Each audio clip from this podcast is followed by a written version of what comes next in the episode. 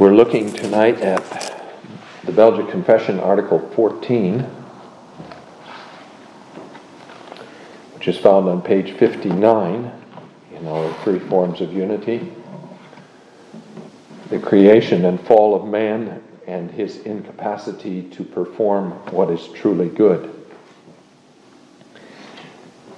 We believe that God created man out of the dust of the earth and made and formed him after his own image and likeness good, righteous, and holy, capable in all things to will agreeably to the will of God.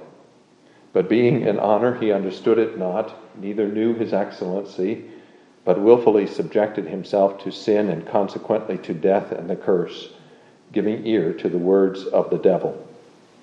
For the commandment of life which he had received, he transgressed, and by sin separated himself from God, who was his true life having corrupted his whole nature, whereby he made himself liable to corporal and spiritual death. And being thus become wicked, perverse, and corrupt in all his ways, he has lost all his excellent gifts which he had received from God, and retained only small remains thereof, which, however, are sufficient to leave man without excuse. For all the light which is in us is changed into darkness as the scriptures teach us, saying, The light shines in the darkness, and the darkness did not comprehend it, where the Apostle John calls men darkness. Therefore, we reject all that is taught repugnant to this concerning the free will of man, since man is but a slave to sin and can receive nothing unless it has been given to him from heaven. John 3, verse 27. For who may presume to boast that he of himself can do any good? Since Christ says, No one can come to me unless the Father who sent me draws him. John 6, verse 44. Who will glory in his own will, who understands that the carnal mind is enmity against God? Romans 8, verse 7. Who can speak of his knowledge, since the natural man does not receive the things of the Spirit of God? 1 Corinthians 2, verse 14. In short, who dares suggest any thought, since he knows that we are not sufficient of ourselves to think of anything as being from ourselves, but that our sufficiency is from God? 2 Corinthians 3, verse 5. And therefore, what the apostle says ought justly to be held sure and firm that God works in us both to will and to do for his good pleasure. Philippians 2, verse 13. For there is no understanding nor will conformable to the divine understanding and will, but what Christ has wrought in man, which he teaches us when he says, Without me, you can do nothing. John 15, verse 5. Brothers and sisters in our Lord Jesus Christ, the Belgic Confession, Article 14, deals with three subjects. The first of those subjects is the creation of man. The second uh, is the fall of man into sin. And the third is the subject of the freedom of the will, or the better, perhaps, the bondage of the will to sin. So we're going to divide our study tonight according to those three topics of this article. We begin then with the creation of man. And the confession says three things about the creation of man. First of all, it says that God created man from the dust of the earth. And of course, what the scriptures are teaching us here. That's a quotation from Genesis chapter 2. What the scriptures are teaching us here is that we are of the earth, earthy, that we belong to this earthly creation, along with the animals and the birds and the fish and the trees and the plants and everything else that is found in this earthly creation. We belong here in this creation. That's where God created us to live. That's where we find according to our original creation, our proper place. God repeated this idea to Adam when he cursed Adam after the fall and said, Dust you are, and to dust you shall return. And the Apostle Paul talks about it at some length in 1 Corinthians 15, verses 46 and following. 1 Corinthians 15, verses 46 and following. Let's um, read those verses. Here, Paul is talking in this chapter about the difference between the natural body or the original body and the spiritual body. And he says of these two bodies, the spiritual is not first, but the natural, and afterward the spiritual. The first man was of the earth, made of dust. The second man is the Lord from heaven. As was the man of dust, so also are those who are made of dust. And as is the heavenly man, so also are those who are heavenly. And as we have borne the image of the man of dust, we shall also bear the image of the heavenly man. There's a, a constant emphasis there on the fact that we are, according to our original creation, as we are in Adam, creatures of the dust. And that points us, in part, of course, to the fact that we are very insignificant before God. We are dust. And it behooves us, when we stand in the presence of God, to remember that we are dust. It takes a great condescension on the part of God, not only to deal with sinners, but even to deal with those who are of the dust. He condescends to us in our dustiness. The second thing that the confession says about the creation of man is that God breathed into his nostrils the breath of life. And that too is a quotation from Genesis chapter 2. Here, the scriptures point us to the special character of man in God's earthly creation. God did not breathe into the nostrils of any uh, of the other earthly creatures the breath of life. Though the scriptures speak of those living creatures in uh, Genesis 1 and 2 as living souls, nevertheless, man is a soul who is different from those animals. And he is different because God breathed into his nostrils the breath of life. That breath of life which God breathes into his nostrils, breathed into his nostrils, points us to the spiritual aspect of man's being. In a sense, that spiritual aspect of man's being doesn't even belong to the earth. It is that by which we can have fellowship and friendship with God.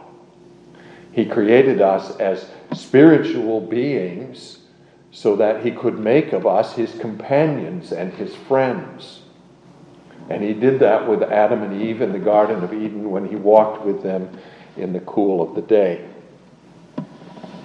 So, this sets man apart then from the rest of the animals, that God breathed into his nostrils the breath of life.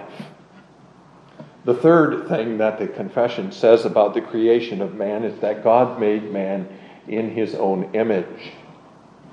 And what that means, as the confession itself says, and we should not fail to notice how the confession defines this image of God here. God made and formed him after his own image and likeness, and then what that means good, righteous, and holy, capable in all things to will agreeably to the will of God.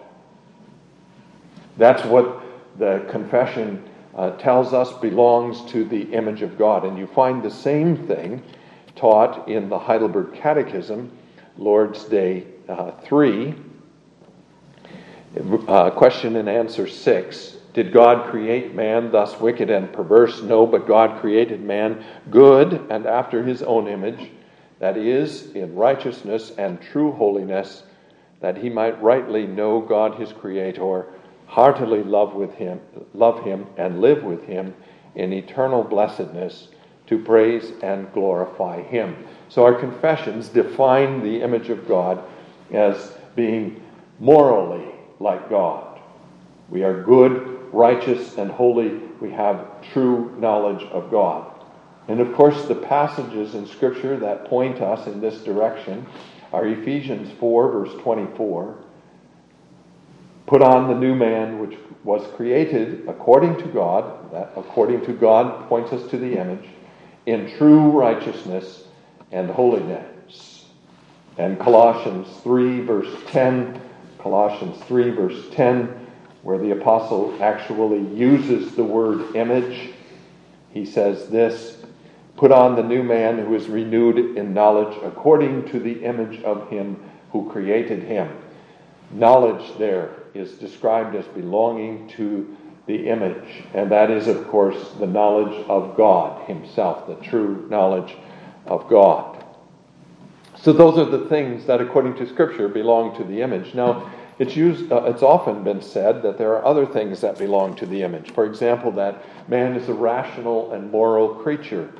I prefer to say about that that it is not that we are rational and moral, that we are in the image of God, but rather that our rationality and morality enable us to be in the image of God. Only a rational, moral creature can be like God in righteousness and holiness and knowledge. Uh, animals cannot be in the image of God because they are not rational and moral creatures. And some have said that dominion belongs to the image of God. According to Genesis 1, God gave man dominion over his creation. But I prefer to say of that that that is a result of the image of God, not a part of the image of God itself. As God made us righteous and holy and gave to us knowledge of himself, he was enabling us to represent him in his creation, to be king on his behalf. And also, as our catechism points out to us, to have friendship with himself, to walk in fellowship with him, and to live with him in blessedness. So, those are the three things that, and they are, I think we may say, three essential things that the confession says about the creation of man. God created us from the dust of the ground. He breathed into our nostrils the breath of life. He made us in his image. The rest of that first paragraph, then, in the confession, talks about the fall of man into sin, the fall of Adam into sin. I think we may divide that part of the article into two uh, main parts. You'll notice in the first place that it consumes most of that first paragraph. The uh, talk about the creation of man takes only three lines in the um, paragraph. The rest of it is all about the fall of man, about a dozen lines about the fall of man. And there are two things in that material there. The first is the folly of man's fall, and we'll look at the elements that make up that folly of man in his fall. And the second is the consequences of the fall. So we'll look at those two aspects of the fall of man. First of all, the folly of man's fall into sin. The confession says, being in honor, he understood it not, neither knew his excellency. That's folly that the confession is describing there. God created Adam in honor. He gave him uh, those gifts of righteousness and holiness and knowledge, which he had not given to any other earthly creature. He gave to him dominion over his earthly creation. He gave him that honorable work to do in the garden of cultivating the garden and extending the dominion of uh, the creation from the garden to all the rest of God's world. And it, being in that honor, the confession says, he did not understand. He was a fool. He suppressed his knowledge in a perfect condition, in a perfect state. He suppressed his knowledge of the honor that God had bestowed on him and sought a greater honor.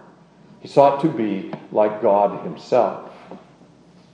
The confession uses language there when he says he was in honor he did not and did not understand that comes from Psalm 49, verse 20.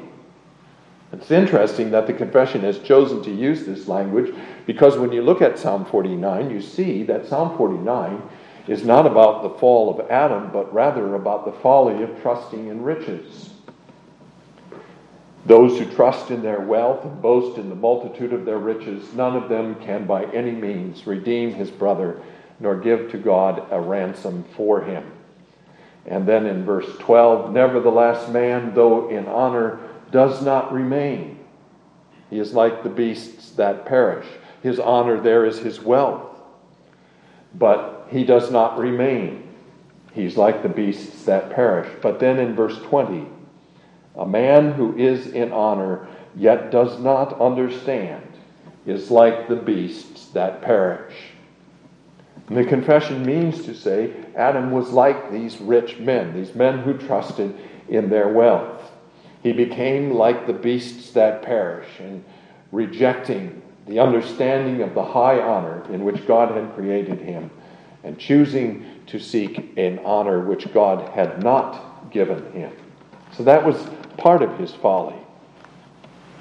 But a second part of his folly was that he willfully subjected himself to sin and consequently to death and the curse. He willfully subjected himself to sin. He was able to do the good. God created him good and after his own image. His will was good. And God gave him a commandment in the garden. And God said to him, Don't eat of that tree. And Adam, by his own free will, chose to eat of the tree which God had commanded him not to eat of. That was a foolish choice. It was a choice of folly. He did not listen to the commandment of God, but he listened to the words of the serpent, who was only, after all, a creature. So that was the second part of his folly.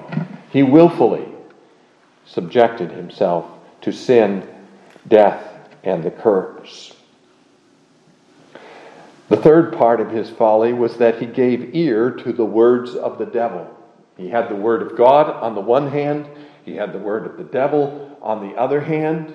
He knew the difference between the word of God and the word of the devil, and he listened to the word of the devil, not the word of God.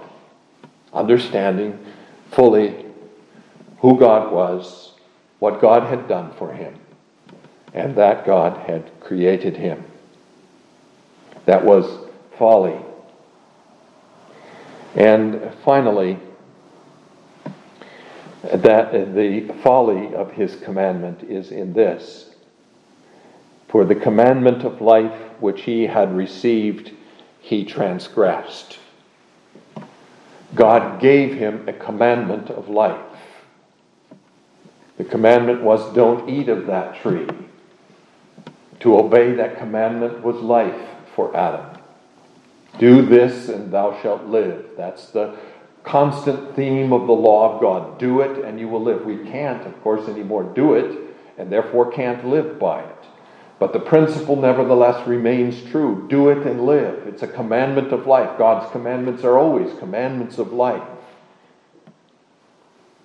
God said to Adam, Keep doing my commandment and you will live. Transgress my commandment and you will die. Adam transgressed the commandment of life and therefore died. That was folly again on Adam's part. You see his folly working through all of this. You see the folly of a sinful choice on Adam's part.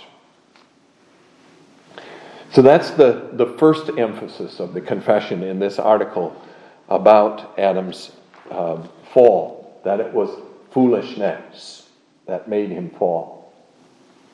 But the second thing that we see here is the consequences of that fall into sin.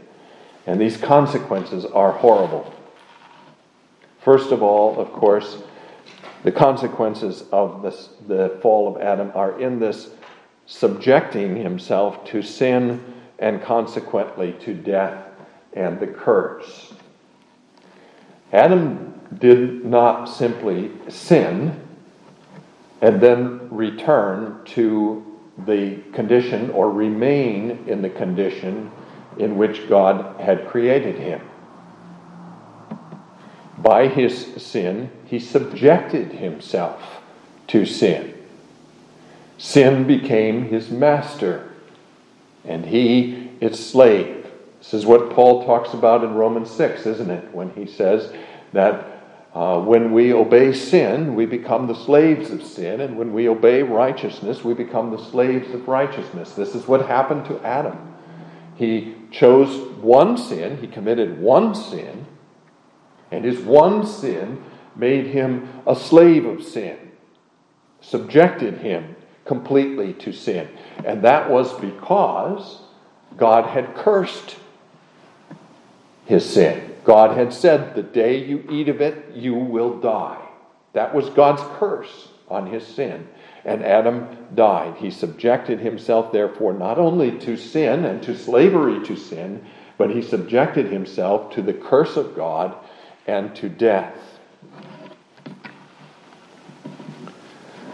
That was the first consequence. And in a sense, we might say that that's the whole of the consequence of Adam's sin. But the confession goes on to talk uh, at greater length about what this uh, death and curse meant for Adam. And there, were, there are several things there that we see. First of all, it says he separated himself from God. He separated himself from God. That is, God drove him out of the garden. God put an angel at the, or I think it was two angels actually, at the entrance to the garden. And these angels prevented Adam from re entering the garden and from partaking of the tree of life, a sign of his fellowship with God, of his knowing God and living with God. He separated himself from God. He separated himself not from God in the sense that God was no longer present anywhere near Adam, that he was physically detached from God in some way. God is everywhere, God is omnipresent. No one can escape his presence. He separated himself from God in the sense that he separated himself altogether from the blessing and favor of God. That God was no longer favorably disposed towards him, that God's face would no longer shine on him, that God would no longer have fellowship with him, but instead would pour out on him his anger He separated himself from God, who was his true life. The confession says. So that's the second consequence. The third consequence is the corruption of his whole nature. He corrupted his whole nature. That is, again, that he did not just sin once and then remain in the condition in which God had created him, but he sinned once, and that one sin then brought on him thorough moral corruption of his nature.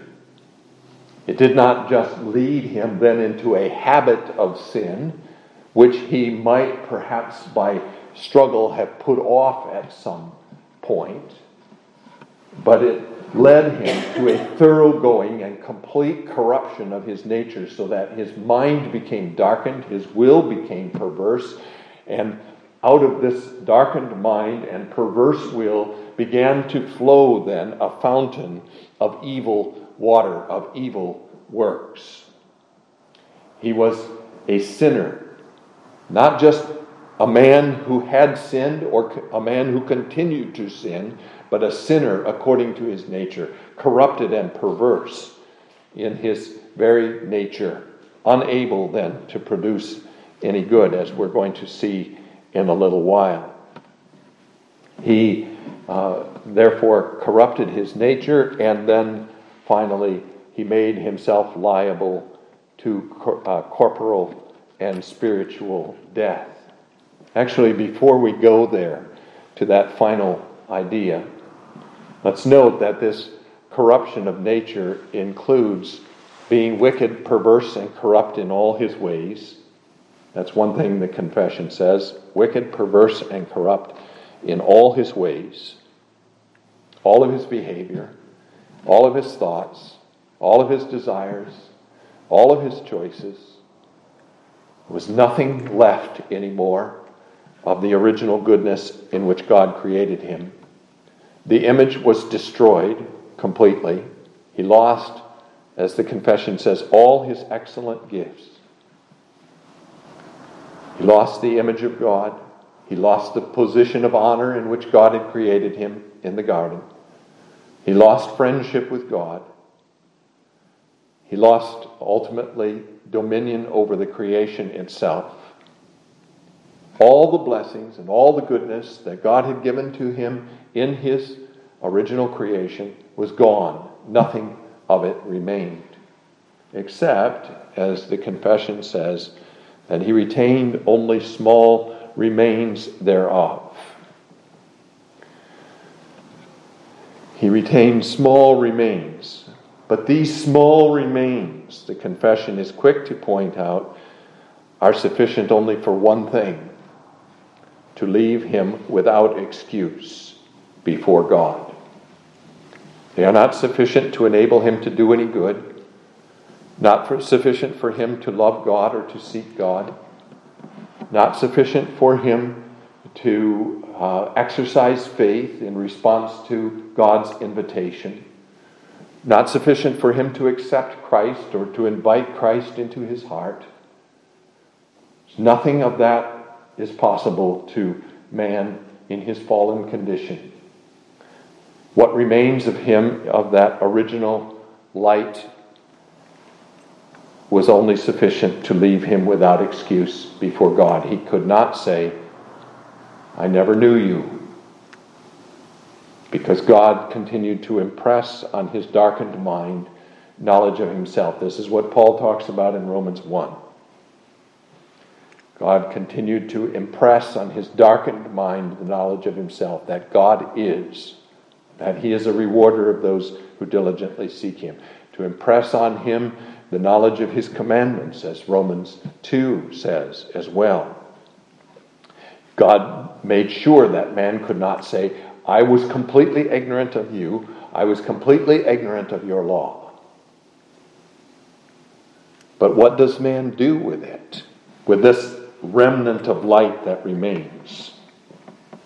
The confession also talks about that. All the light which is in us is changed into darkness, as the scriptures teach us, saying, The light shines in the darkness and the darkness did not comprehend it, where the Apostle John calls men darkness.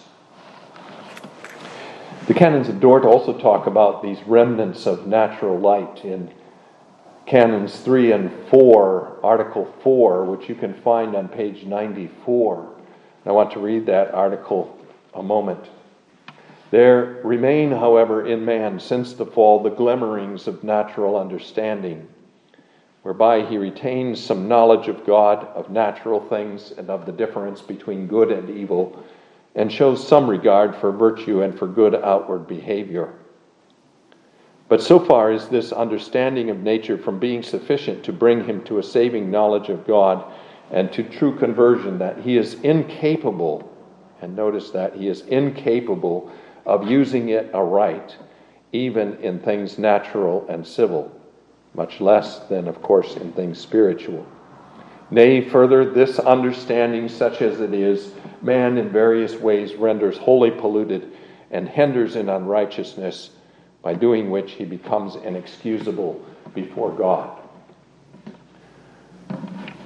And then finally, we have the liability to corporal and spiritual death. Corporal death is the death of the body, Adam began to die in his body as soon as he had eaten of the tree.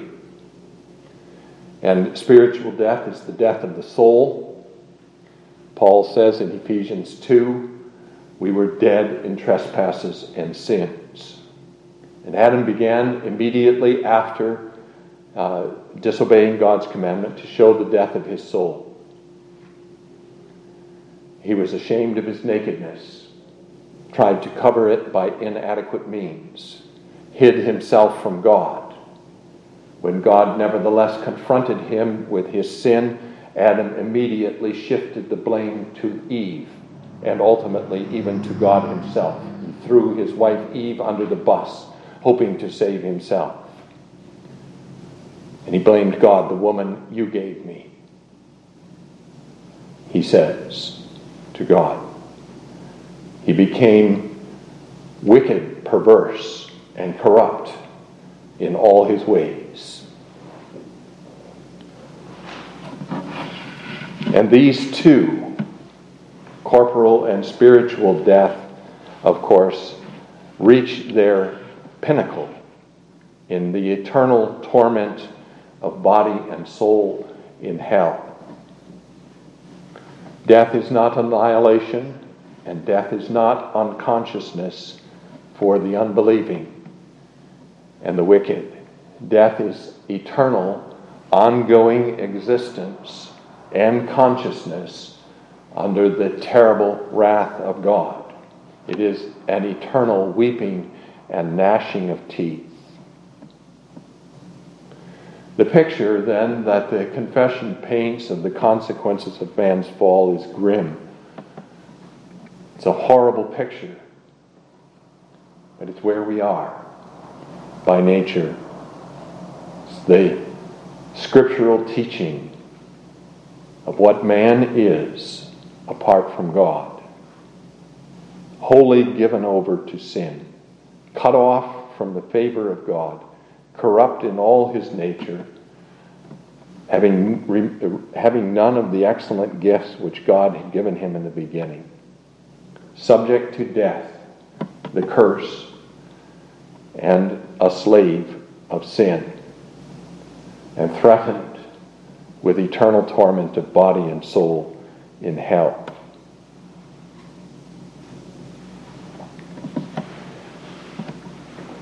The confession, then, in its third uh, discussion, third subject in this article, talks about the matter of free will. Now, this whole subject of free will has been a dispute in the church from very early years of the church's history. There were the Pelagians, of course, who said that man had not been corrupted by his original sin. There were the semi Pelagians who said that man had not been corrupted completely by his original sin and therefore was not dead. And then later on, of course, there were the Arminians who said that man has a free will and is able to believe or can, with the assistance of prevenient grace, believe again, and then obtain by that free will and the help of some grace, uh, saving grace.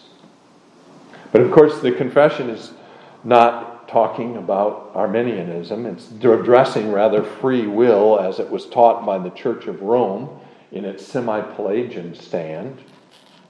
And the best example of this from the time of the Reformation is, of course, the um, Reformation, the Roman Catholic, rather, scholar Desiderius Erasmus of Rotterdam, who wrote a book about the freedom of the will.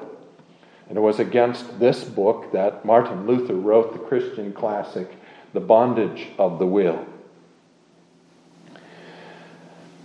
the bondage of the will. And that's what the confession is talking about here the bondage of the will. But what does it mean when it talks about the fact that our will is not free? Well, it doesn't mean, obviously, that our wills are not free to choose. Our wills still have the power of choice. That's very obvious to all of us. We exercise the power of choice every day. We exercise the power of choice when we get up out of bed. We exercise the power of choice when we eat a meal. We exercise the power of choice whenever we perform any action in our daily lives. That's the power of choice. He's not talking about having that power of choice um, taken away.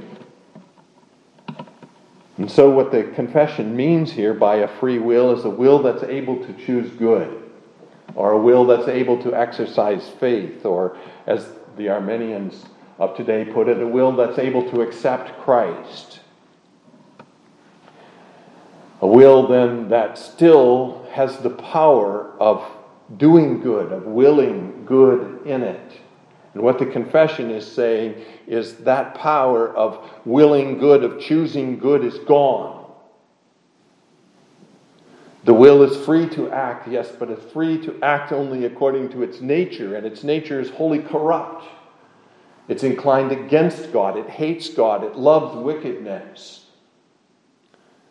It rebels against God. It's in a state of a constant state of rebellion against God.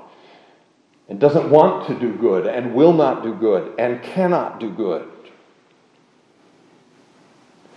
Man is, as the confession says, a slave to sin. And that's literally true.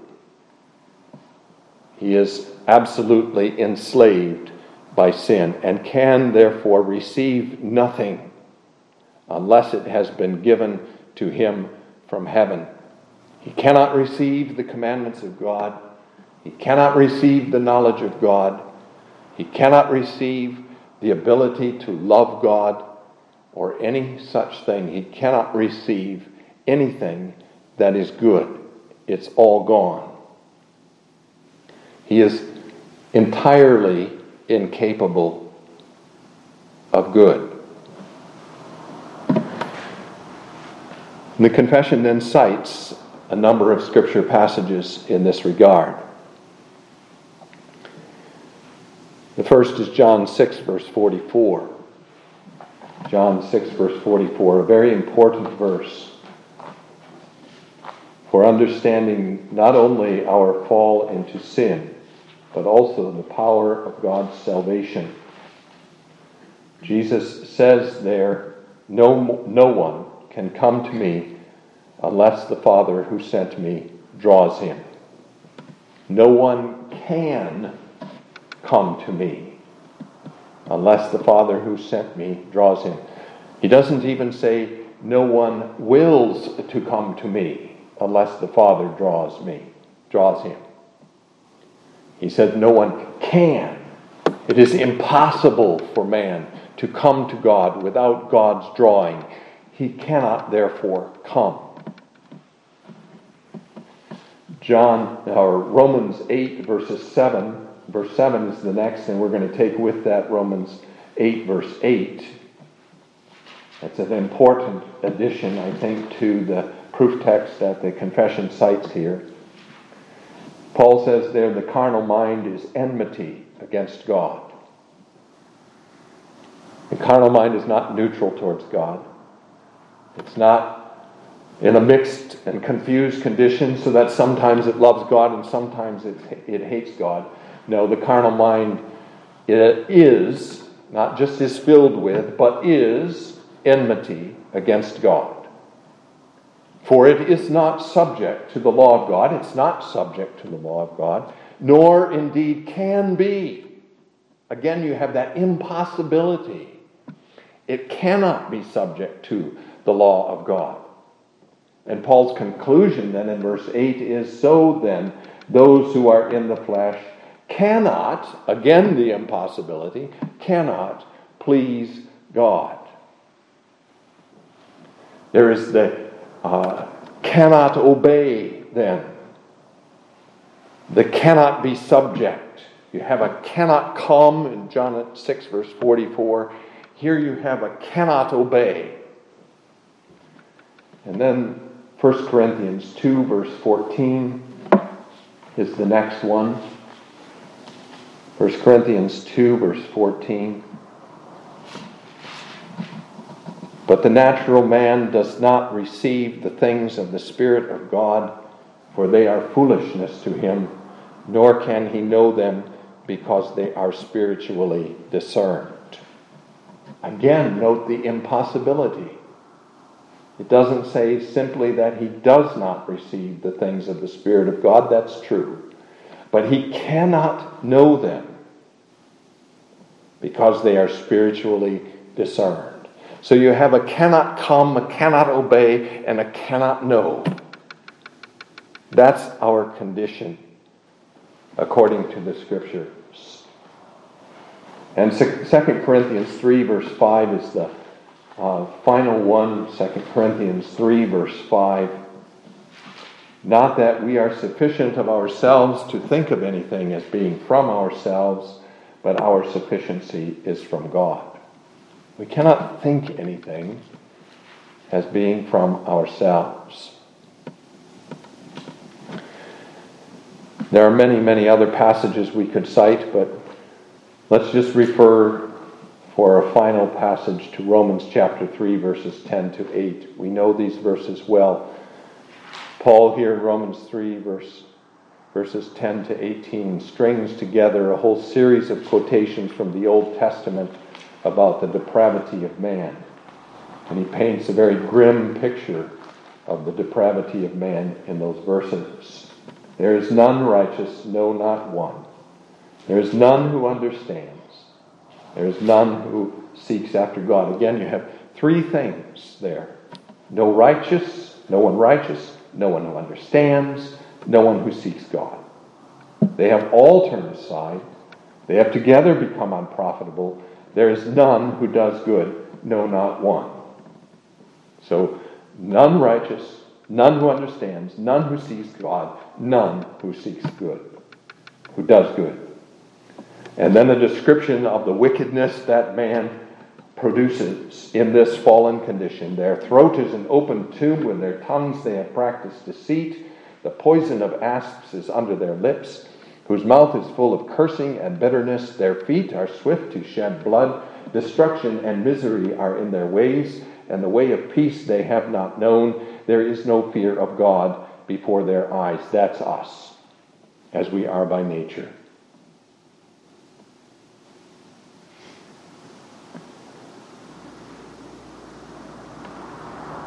Talk about a free will in the face of that kind of scriptural evidence, people of God, seems a bit of a stretch, to say the least.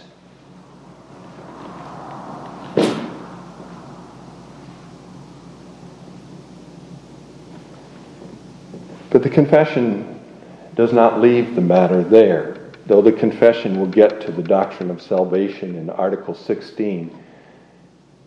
It also points us, begins to point us in a positive direction in the final sentences of the article. Therefore, what the apostle says ought justly to be held sure and firm that God works in us both to will and to do for his good pleasure. Philippians 2, verse 13. We do his good pleasure.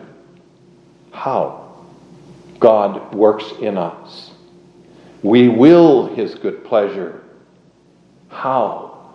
God works in us to will. God works in us both to will and to do for his good pleasure. That's the saving work of God. To convert that corrupt and perverse will to a will that is willing and able to do his good pleasure. And then again, there is no understanding nor will conformable to the divine will, divine understanding and will, but what Christ has wrought in man. No understanding conformable to the divine understanding, no will conformable to the divine will, except what Christ works in us. As he himself said in John 15, verse 5, without me, you can do nothing. So we seek our refuge, we seek our justification, our forgiveness, and our sanctification, our holiness in our Lord Jesus Christ. And we give thanks to the God of our salvation for giving us his Son to redeem us from so bitter a curse. May God bless us with his word.